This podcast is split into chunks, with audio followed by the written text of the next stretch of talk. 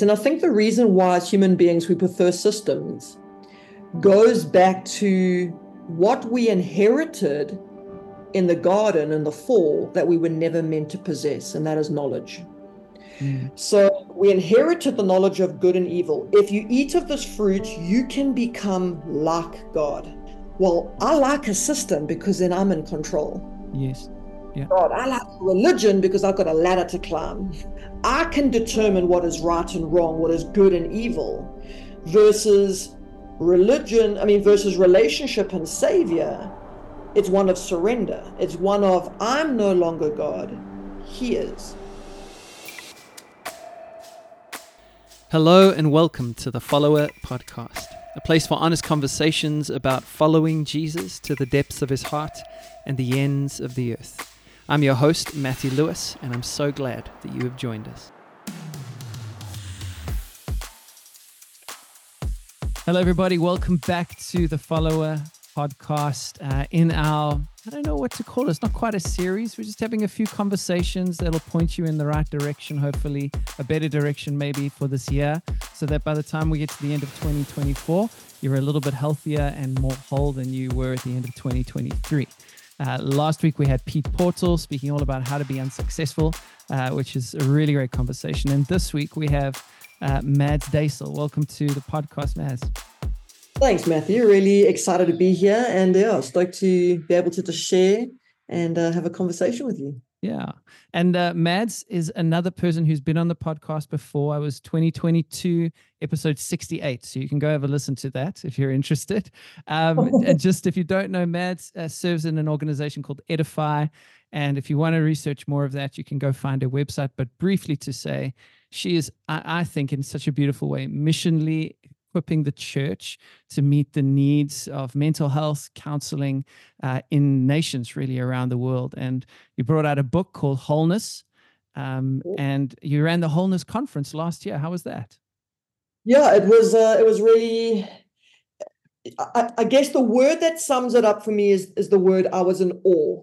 Okay. Um, was, you know, I kind of put together this program and then God just did his thing and weaved a tapestry of connections and threads that left most people in awe of just his kind of sovereignty, even in the behind the scenes of how it worked. It, it, mm. it blew me up. Yeah. I felt very yeah. I felt very small. That's probably a good thing. Hey? totally. And uh, are you are you looking to do another one this year? Is that on the cards? Um, I think I think when it comes to conferences, uh, bi-yearly is going to be more feasible okay. than every year. Um, I think you know years are going so fast. I don't know if that's just because I'm getting older, but um, I think I think we live in a world where so much content is thrown at us, and seldom do we actually find spaces to actually apply content. Right. So I don't want to be another kind of, you know, one of the, you know, if I just ran conferences every year, I don't think it would actually benefit people. Wow. Um, to actually process and apply. Mm. Um, that's really big for me. Yeah. Yeah.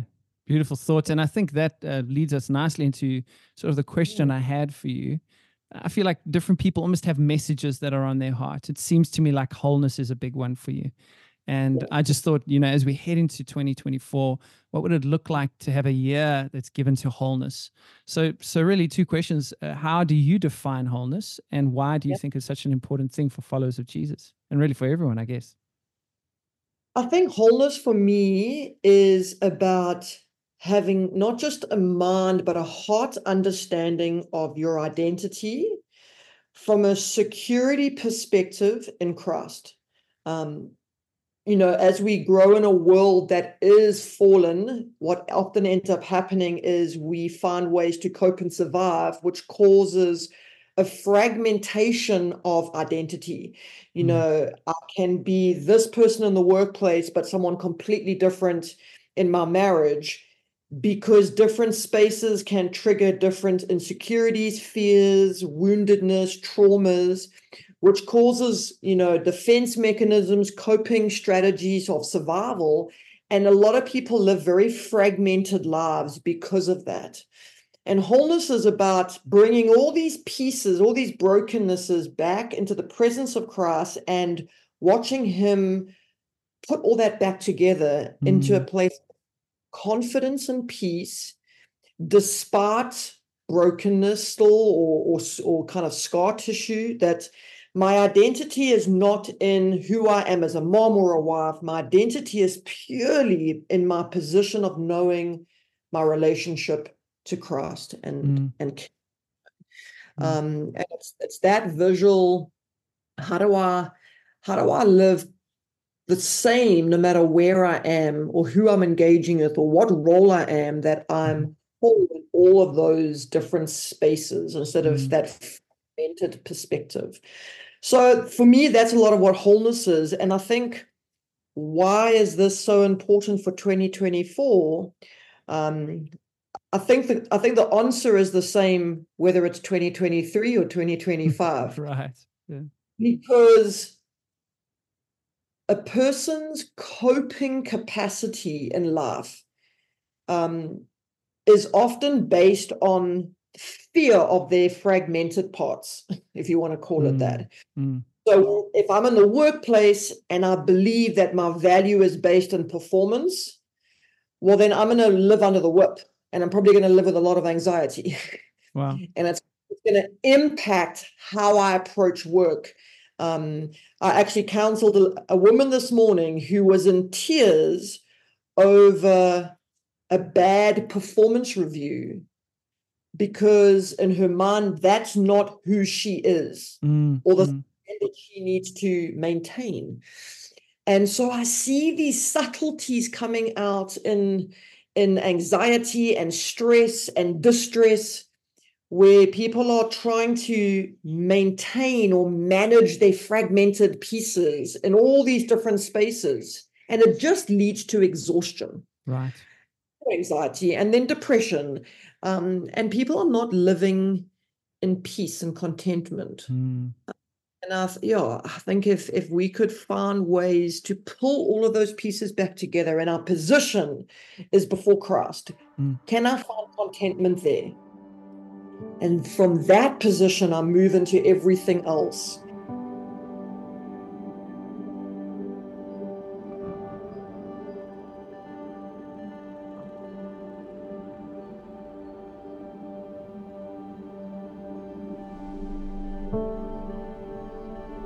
A few things I'd love to just pull on there. Um, mm. I think there's uh, the world, society, culture offers us a lot of ki- kinds of wholeness. Uh, I guess yeah. like remedies to heal the sickness, if you will. But yeah. when I look at a lot of those stories, um, you mentioned the word manage, managing yeah. your brokenness. A lot of it feels like like management, like almost like you've got rising damp in the wall, and instead of dealing with the rising damp, you just paint a fresh coat over. So, so maybe push a little bit into that. How is wholeness in Christ fundamentally different from just yeah. managing our brokenness? Yeah. Well, I I think anything in creation that I turn to to almost be an antidote to my brokenness becomes an anxiety easing drug.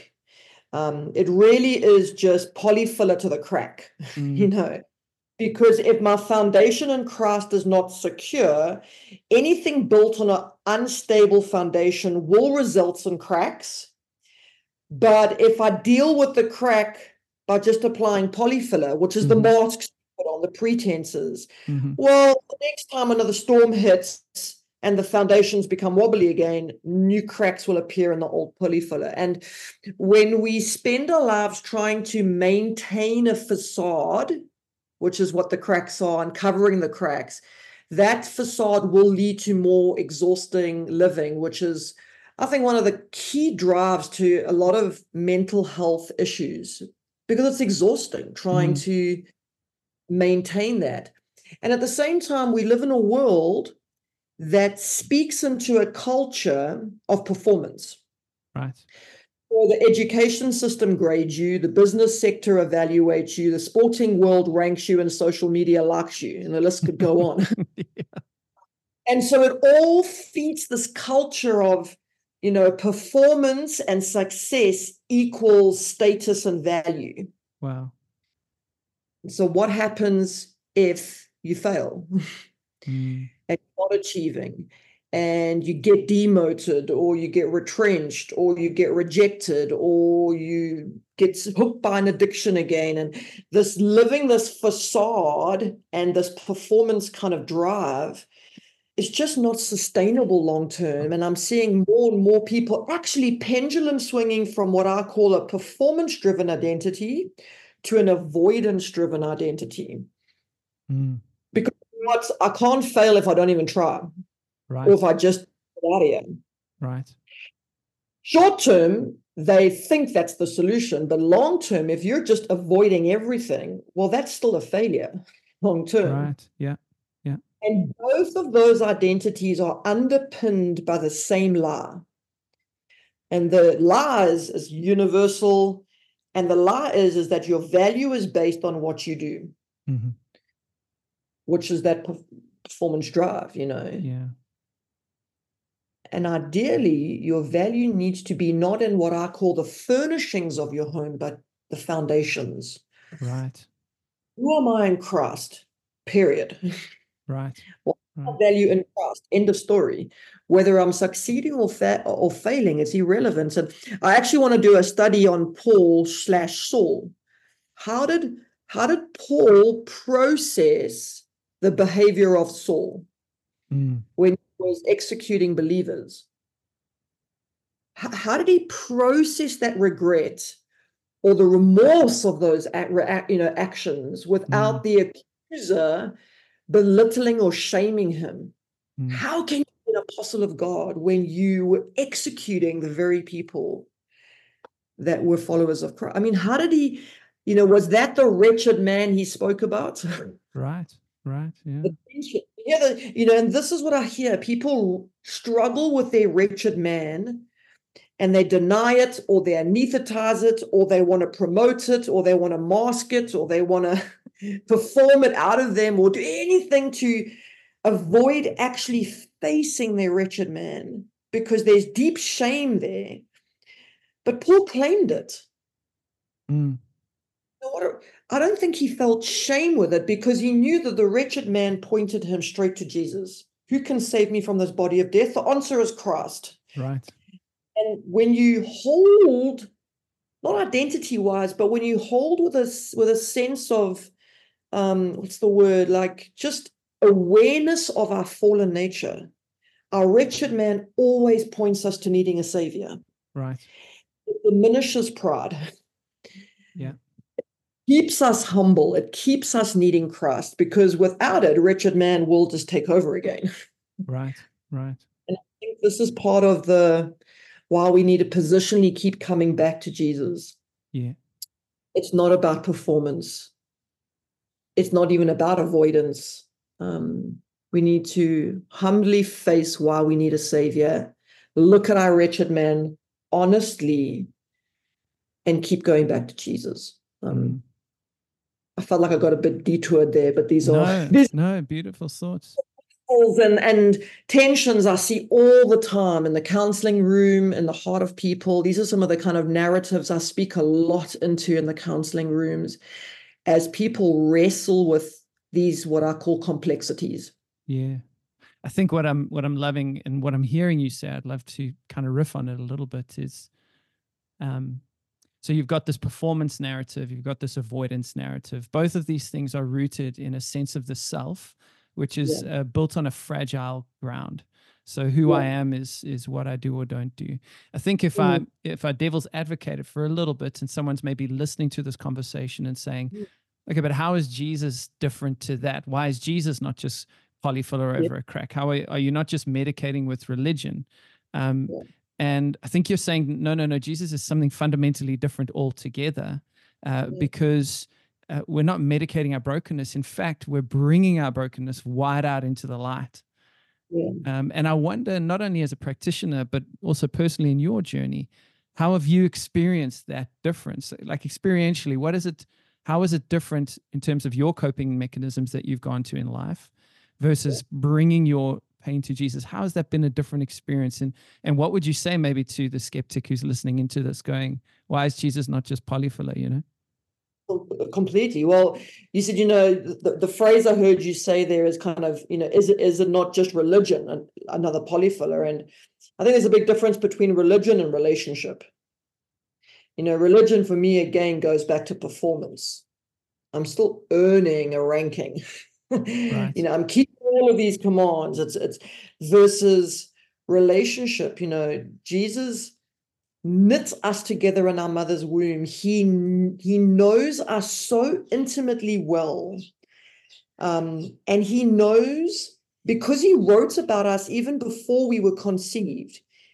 He knows how we best operate. Mm. But he also understands the detours we've taken as we've journeyed through the brokenness of life. Um, and it's like if I had to drop my cell phone in the middle of a desert and some, you know, person who's never seen a piece of technology picks it up and they figure out that there's a torch on the end of it, they they're going to think, well, that's the only way you use this phone. It's got a torch. Right. And that's kind of like the detour of this phone landing in a foreign place, picked up by somebody who doesn't quite understand the fullness and the capacity of what this thing can do, but it lives a very limited life of only being a torch.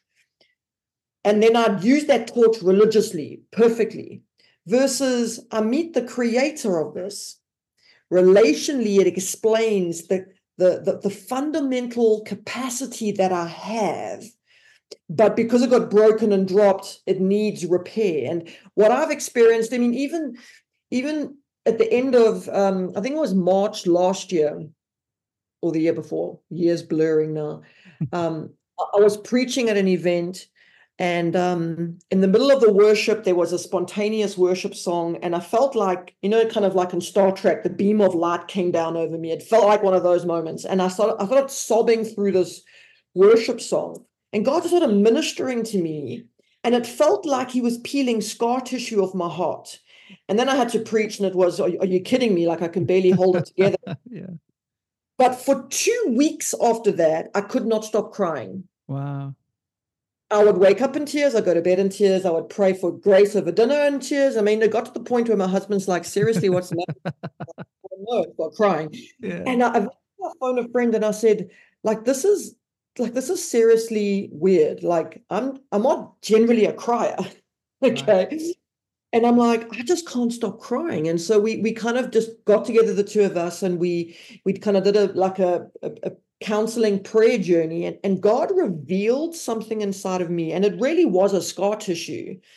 Because you know, the longer you've journeyed with God, it's they're, they're not big breaks anymore to deal with.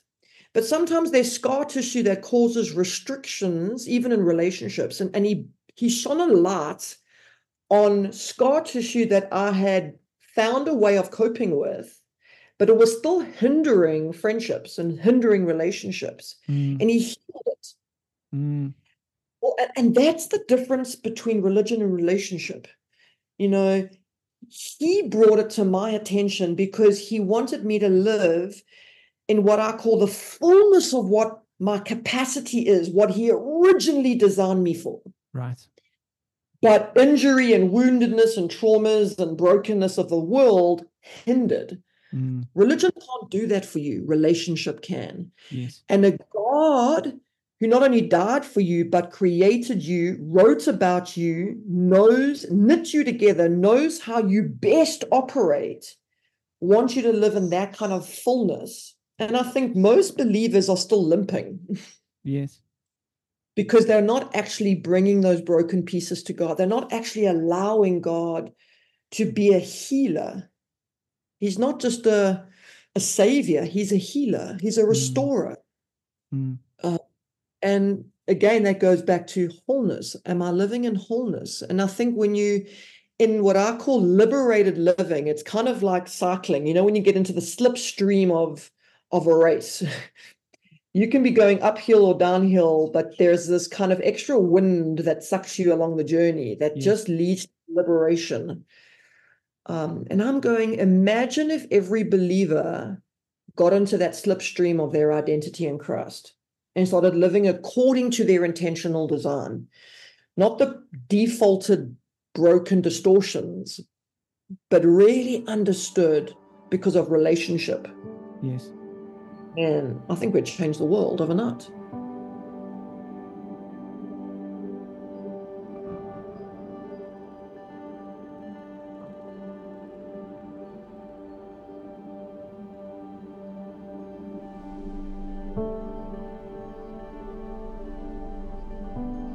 And I, th- I, think what I'm again what I'm hearing, which I so appreciate, is um, although so much of your work is using the mechanisms of psychology and counseling and all these kinds of things, you're not ultimately speaking about something that leads to a system.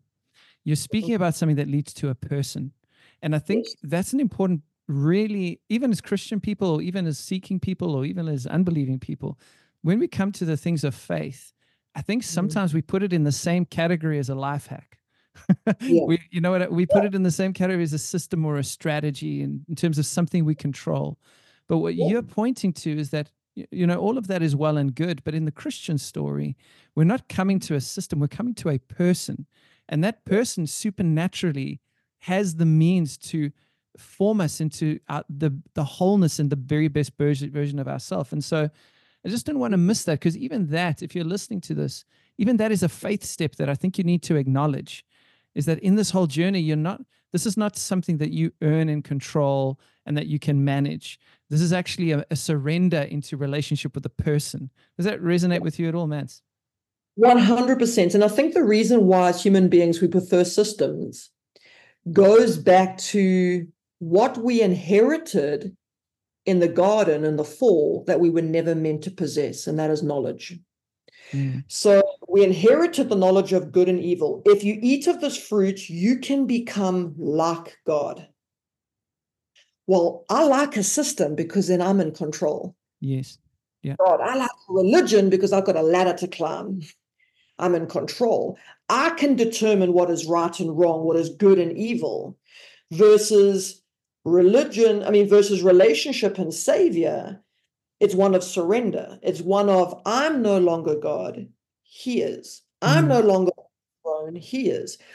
But knowledge creates power and control. And we don't want to give up power and control, which is why there's this constant fight between religion and relationship or system and savior. It's that that that surrendered posture of you know better than I do because you made me, you knit me, you know what I was best designed for, versus, no, I've got this. Give me a system, you know, I want the best version of myself. Yes.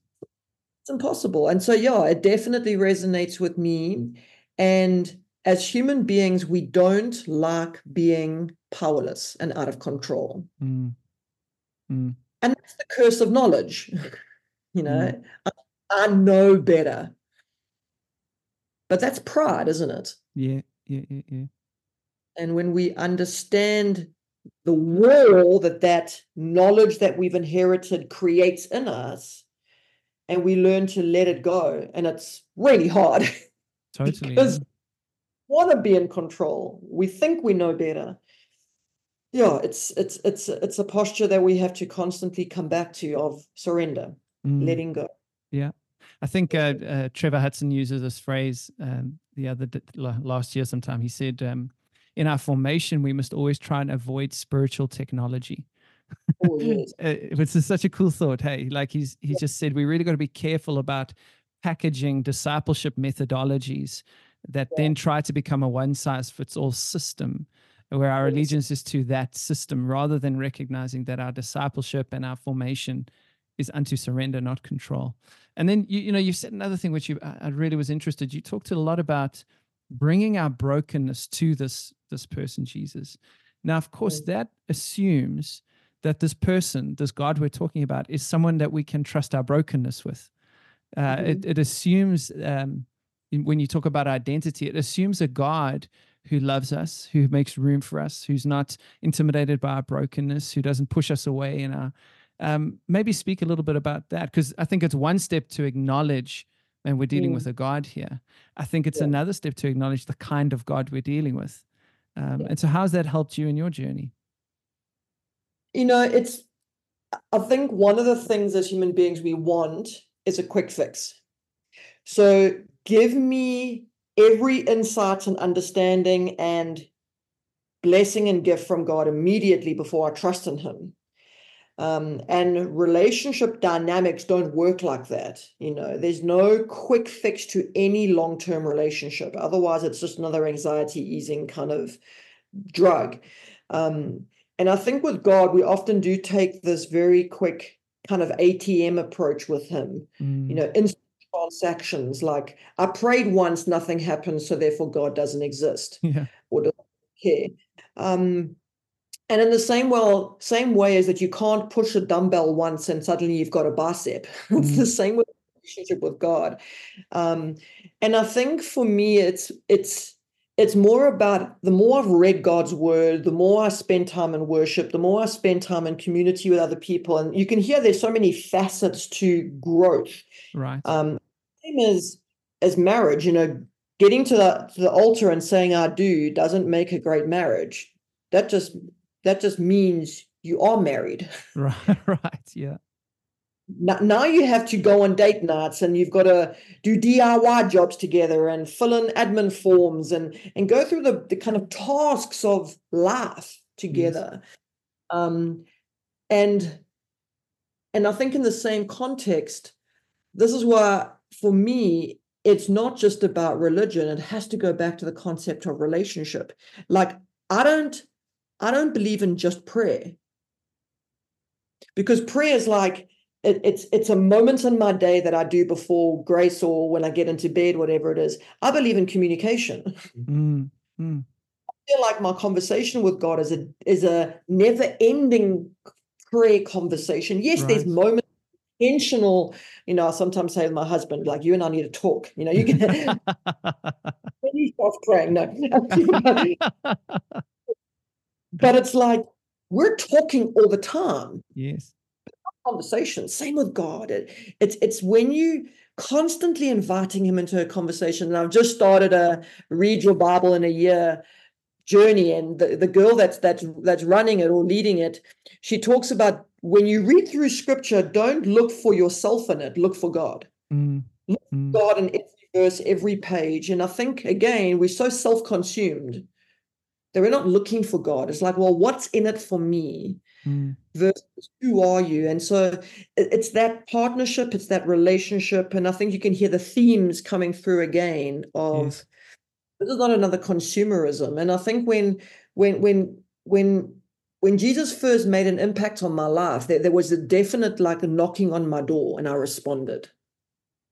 Um, and if I had to take a zoom out and look at the trajectory of that relationship, it has many ups and downs, times where I'm sidetracked and detour, times where I'm on my knees pursuing him.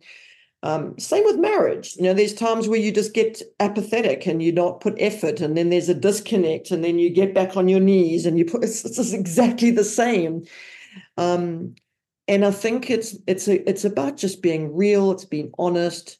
Um, and and just inviting and yeah a posture of, of kind of again invitation and surrender. Um and the more i've done that the more he's blown my mind mm. in terms of how well he actually knows me. Right right. Yeah yeah yeah. And you're not going to figure that out on day one. Well you mm. may do. Mm. sometimes god does these massive interventions in people's lives but sometimes it's just a journey. Um but if you want to go deeper, just like in a marriage, if you want to go deeper, then you're going to pursue and you're going to push in. Same with God. Yeah. Uh, and then he starts to blow your mind yeah. with how well he knows you. Yeah. Yeah. Yeah. Yeah. And that's been my experience. Yeah. Yeah. Love that. And so just to bring all these thoughts together before we move on to another piece I'd like to discuss is I think really what we're saying here number one is that wholeness is possible. Uh, that we don't we don't have to live our lives limping. We don't have to just kind of surrender to that as an inevitable. We can enter into wholeness, but wholeness doesn't come through a life hack. It comes through a person, and his name is Jesus. And so, the to the degree that we uh, surrender into friendship with that person is to the degree that that person can then form us into into our whole Yeah. self. And there's a lot of pathways and pieces that are part of that. And some of that is counseling, some of that is therapy, and all the different things. But ultimately, our trust is not in the tools or mechanisms. Our trust is in the person on the other side of those things. Do you think that sums up some of what we've been saying here? Beautiful. You're a really good listener.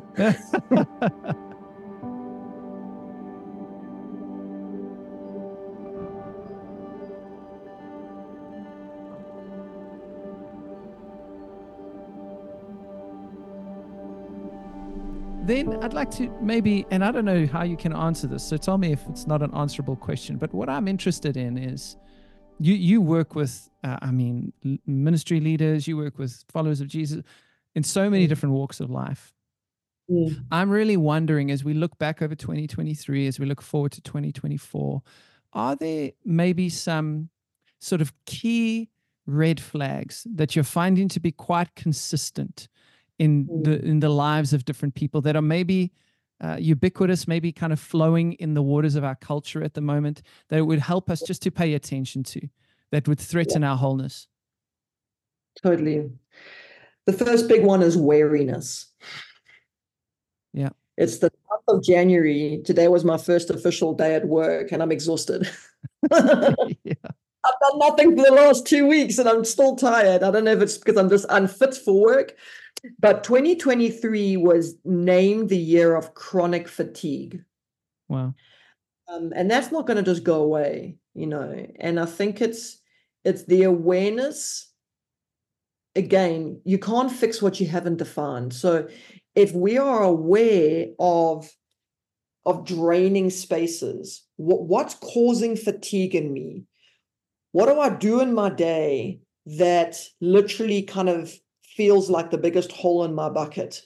What am I doing in my day that that that it feels like a hose pipe to my bucket?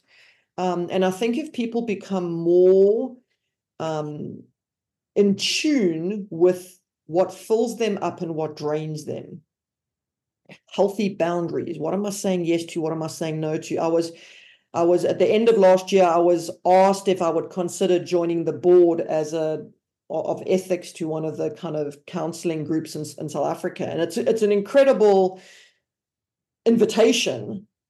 And the more, I said to them, let me my instinct in the past would be go, yeah, cool. I'd love to put that on my resume. Right, right, right. I said to her, can I pray? Can I pray about this and get back to you? And the the answer I knew already in my spirit was a resounding no. Wow. Because I know what I'm called to do, and that's I feel is to serve the churches in our country. And this is not falling in that bracket. Mm. And I think too many people are wary because they haven't got clarity to calling, purpose, what it is that they're doing. And again, often we just go, oh, well, that's super spiritualized, you know, the term calling and purpose because I work as a hairdresser. How, how do I have calling and purpose in there? Well, no, you're just gifted with tools to to be able to do people's hair that most pastors won't get access to. You can have Totally. calling and in that, you know. Totally. Um, and I think if we can just get clear with our yeses and our nos, what is mine to own, what is not mine to own, what what am I called to, what am I not called to?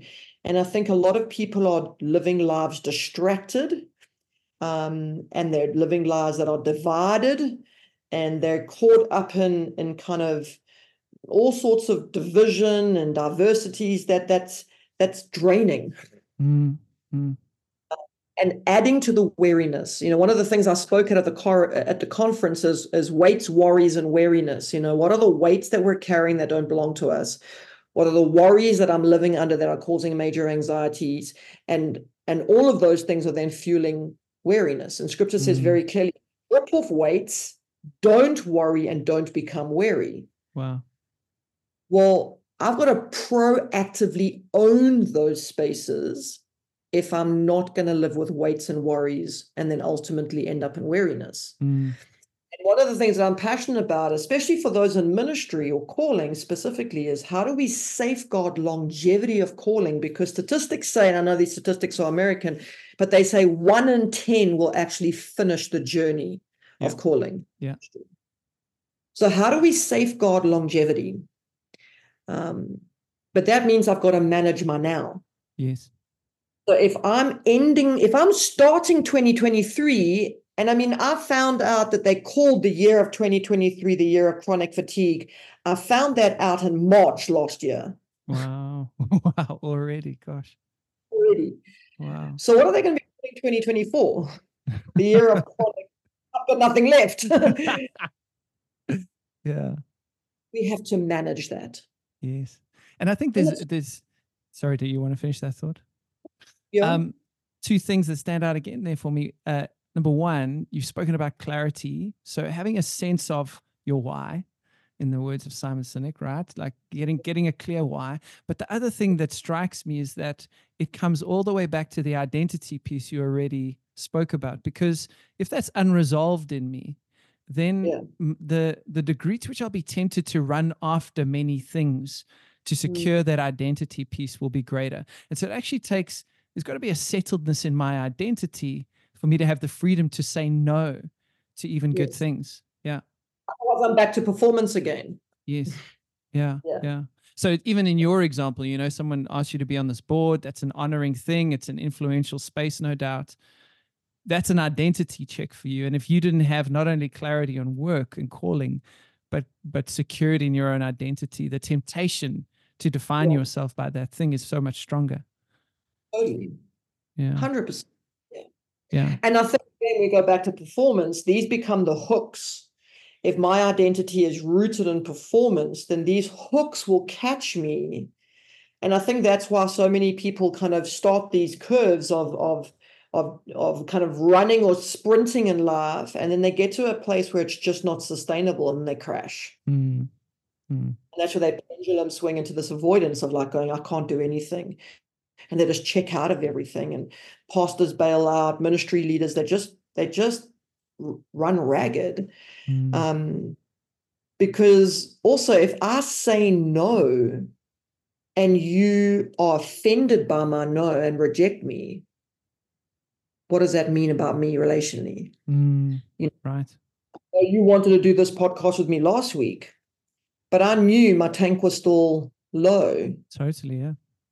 It would be very easy to just say yes to everything, and then we become, we, yeah, we. I think we start to live unwisely, and and to maintain that becomes exhausting, Mm. and that's where we've got to find the wisdom, and that's what I love about Jesus. I mean. I often say to, to pastors or, or anybody, you know, how many people did Jesus heal at the pool of Bethesda? Because we know that was a place where sick people congregated. And he only healed one. Right. That's so liberating for me. That should be yeah. for Yeah. anybody in the helping profession because often we allow need to dictate my yes. Come on. Yeah. Then that leads to exhaustion. Mm. And again, that's the tension. Jesus said, I only do what the Father tells me to do. But I think the enemy is telling us to do a lot of things too, because he knows that if he can't stop you from becoming a Christ follower, his next tool is to make you, is to distract you or to destroy you or to exhaust you, Right. Right. make you ineffective. So if he can burn you out, then he's won. Mm. So of course I'm going to say heal everyone because that's what Jesus would do. No, yes, Jesus wants everyone healed, but he also only listens to the Father.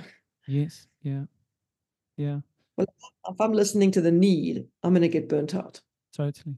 And I feel like, you know, God's working on such a bigger um, canvas than we can imagine. I always think about the beautiful gate, you know, where Mm. where, where that man is healed, with uh, Peter and the guys heal that that that Yeah. um, lame person. But if you think about it, that was a very busy gate, and Jesus would have walked past that gate, and it's highly likely that that lame man would have been there at the gate when Jesus was walking past, and yet he doesn't heal him in that moment. And then later on, he gets healed by the disciples, which is all connected in this massive tapestry that God's busy unfolding. But you wouldn't have known that, you know, Mm. from your vantage point. We know that now with 2,000 years, but you wouldn't have known that in the midst. And I think sometimes it's like that. We sometimes almost develop a little bit of a Messiah complex or like, I have to do everything.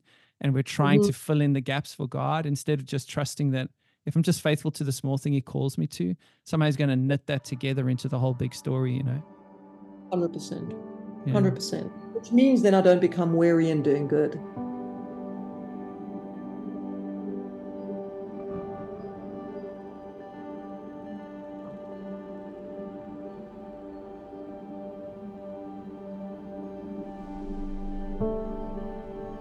Wonder, are there any other things? So we've got weariness. Anything else that stands out? I think weights and worries. Um, uh, when when I spoke at the conference, I don't have a, a, bottle of water here, but I'll just pick up my half empty cup of coffee. That's now asked. this is not heavy right now. Yeah. About carrying on holding it like this throughout this conversation, it's going to get heavier and heavier and heavier. And that's the problem with weights is that we pick up little things and in the moment, they're not heavy. But over time, it starts to cause this kind of strain. Um, and I think people need to, and that's part of those little fine tunings of the yeses and the nos. Where do I say yes? Where do I say no? What's wise? And we think, oh, but it's just, it's, it's a little thing. I can just do this. It's a little thing. I can just do it. But over time, that starts to become what drains us is because we're carrying so many little things that do not belong to us. Right. But sometimes stepping back. And again, when you go back from if my identities in Christ are not in performance, it gives me better clarity on my yeses and my nos and why am I taking this on versus not taking this on. So, how is it informing my yes and my no? It's going to give me more accuracy around my boundaries. So instead of just being a machine gun and just kind of firing at everything, I now become a bow and arrow. I become very accurate at the targets that I that I'm involved in. And that again just leads to carrying less weight, you know. Mm-hmm.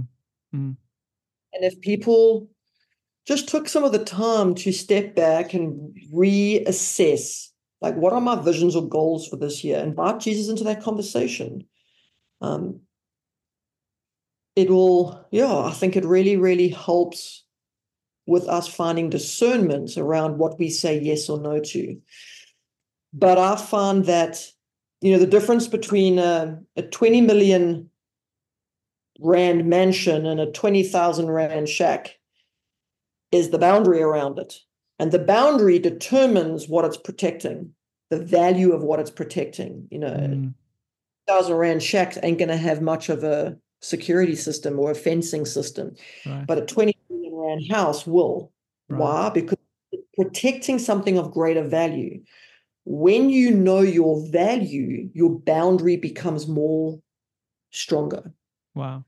Wow. More clear, more well defined versus an amoeba that just absorbs and becomes whatever others want me to become. Mm, mm, mm, mm again, that just leads to exhaustion because, and it leads to bitterness long term because people get really, really angry. I've counseled a lot of people who are bitter because of being taken advantage of.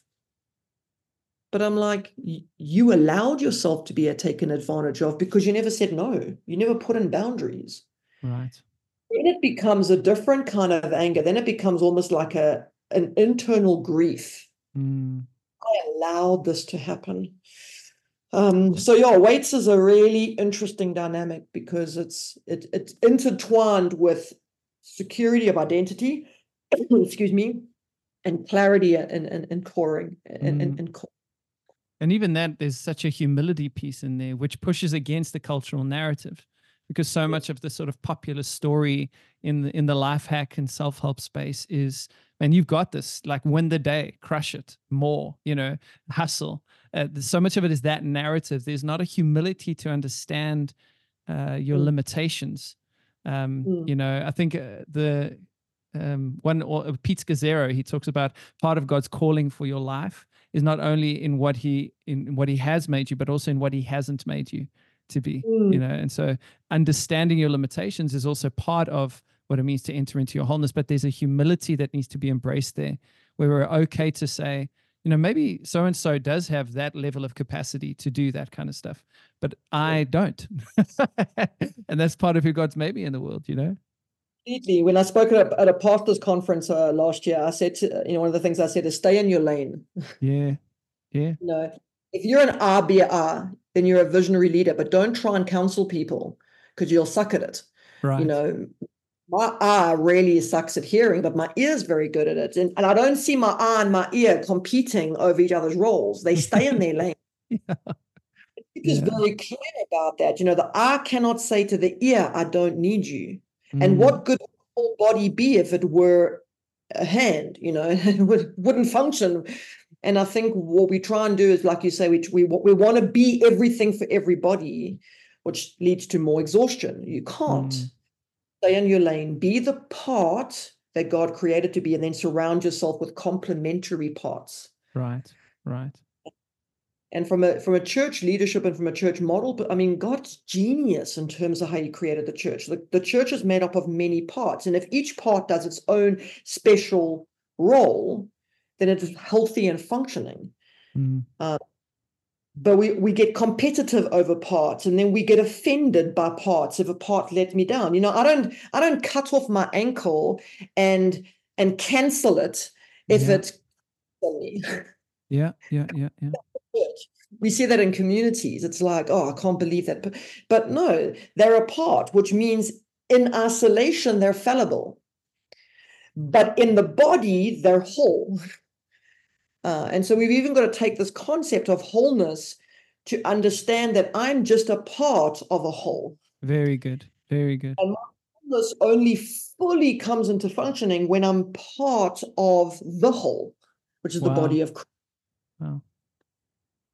Again, and such a such a helpful critique there on um, not everywhere in the world, but maybe in the more sort of Western individualistic cultures of so much mm. of our win, our success, uh, our wholeness. Even as we've been speaking now i've been predominantly processing that through an individual filter. But what you've just pointed to is that actually when you're thinking about the year ahead and leaning into a year of wholeness if you're not thinking in terms of community you probably haven't understood what wholeness is. 100% yeah. i mean a really example um, project exodus that focuses on educating into addiction recovery. They've got uh, they bought a Zoom account because they do a lot of Zoom platforms where they can have 10 different Zoom uh, subscriptions under their account, but they're only using eight of them. Now, I often need Zoom sessions where they, I can hold more than 100 people, but that means I've got to open up 10 accounts. well, I don't want to pay for that. So they mm. gave me one yeah. to use. Yeah. But then I've got another friend of mine who's even smaller than me but she every now and then needs a Zoom account where it could have, to, you know, more than 100 people. So I'm like, well, then just log on to my, you know, and it's like, it's the smallest thing, but this is where the one body part is looking after another body part because it's for the benefit of the whole. Right, right. It's, it's all the ministry of helping and healing and, and empowering and educating from a Christian psychological perspective. We all got different the, the dynamics in that space, but we're using one Zoom platform to honor each other mm. in in a creative way. Beautiful. And we're all self-employed. Yeah. And I'm just like, imagine if more people did that, going, hey, I've got excess here. Let me give you that because it's just going to go to waste over here. I don't really need all of it, but it'll save you financially right. there. Right, right. That's that's kingdom thinking and and wholeness thinking. Yeah, yeah, yeah.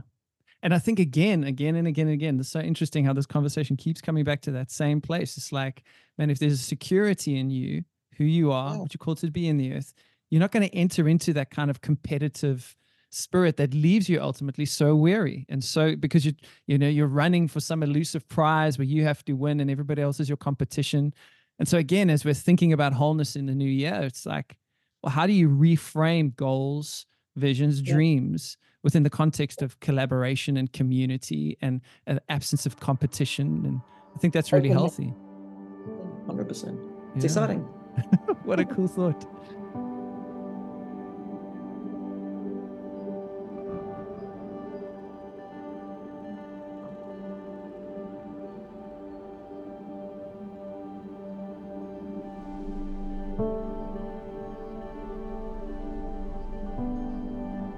Um, I'm wondering as we kind of bring this conversation to a close, anything else that stands out that you wouldn't want us to miss with thinking about wholeness into the new year? Anything you haven't said that you think would be important to say? Um, well, I'm bringing out a new book. Yes, tell first, us. speaking about it on any kind of platform. I haven't haven't sa- shared anything yet, so this is an exclusive. come on, come on. So I actually, at the end of last year, had put time aside to write a book, and the book that I was planning on writing, I didn't write.